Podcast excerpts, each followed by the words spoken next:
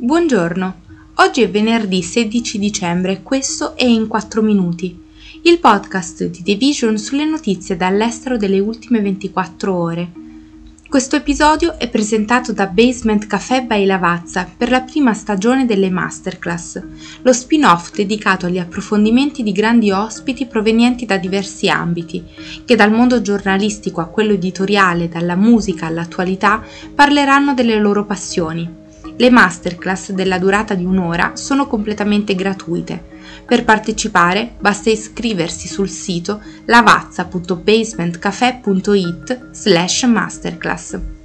Oggi parleremo degli Stati Uniti che valutano di fornire all'Ucraina kit di bombe intelligenti e di un tribunale turco che condanna il rivale di Erdogan per insulti a funzionari pubblici l'amministrazione Biden sta pianificando l'invio all'Ucraina di attrezzature elettroniche avanzate che convertono le munizioni aeree non guidate in bombe intelligenti che possono colpire le posizioni militari russe con un alto grado di precisione, secondo quanto riferito da alti funzionari statunitensi che hanno familiarità con la questione.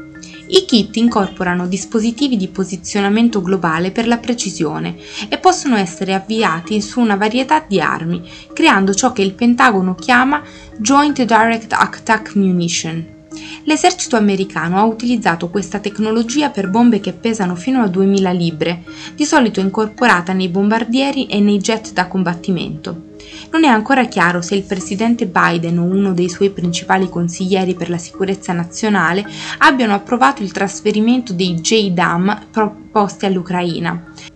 L'amministrazione Biden ha già dotato l'Ucraina di altri e armamenti avanzati, tra cui missili antiradiazione ad alta velocità lanciati dall'aria o ARM per migliorare la capacità dell'Ucraina di effettuare attacchi aerei, ma queste armi funzionano in modo diverso dai JDAM a guida GPS, in quanto cacciano le radiazioni emesse dalle unità e dai quartieri generali russi. La consegna di JDAM segnerebbe un altro passo significativo da parte di Washington per aiutare l'Ucraina a respingere l'invasione russa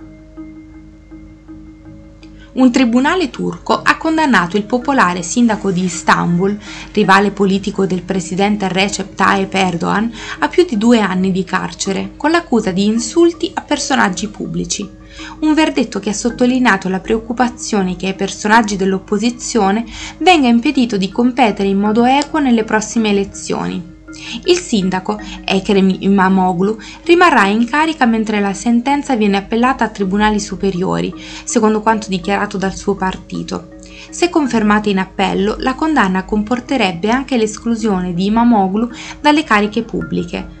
Recenti sondaggi hanno dimostrato che Keimagoglu fa parte di un ristretto gruppo di esponenti dell'opposizione che potrebbe sconfiggere Erdogan in un'importante elezione presidenziale prevista per il prossimo giugno. La popolarità di Erdogan è stata intaccata dalla sua gestione dell'economia, che ha sofferto di un'inflazione alle stelle, di un aumento della disoccupazione e del crollo della moneta locale. Imamoglu, membro del Partito Repubblicano del Popolo, è salito alla ribalta nel 2019, dopo aver sconfitto un candidato del partito al potere di Erdogan nella corsa a sindaco di Istanbul, un fulmine politico che ha consegnato all'opposizione il controllo della città più grande della Turchia per la prima volta in decenni. Il Partito per la Giustizia e lo Sviluppo di Erdogan ha contestato il voto che è stato annullato dal Consiglio elettorale statale. Imamoglu tuttavia ha vinto anche alla seconda votazione, una sconfitta sorprendente per il presidente Erdogan. Il sindaco non ha ancora comunicato le proprie intenzioni a candidarsi in vista delle prossime elezioni parlamentari e presidenziali. Accanto alla consolidata resistenza portata avanti da alcune minoranze sistematicamente oppresse, l'ultimo anno ha visto in diversi stati europei ed extraeuropei l'emergere o il rafforzarsi di molteplici movimenti di opposizione, spinti da istanze diverse ma che condividevano la volontà di rivendicare i più basilari diritti umani e civili. Di fronte alla soppressione delle libertà di base che è stata attuata in Ucraina a seguito dell'invasione russa, ma che avviene anche in Polonia, Bielorussia e Ungheria per opera del governo in carica, l'unica risposta possibile rimane la ferma condanna di ogni abuso, Solo questa chiara unità di intenti garantirà all'Europa la forza necessaria per non cedere ai ricatti delle dittature. Ne parliamo in un articolo su The Vision. Per oggi è tutto, a lunedì!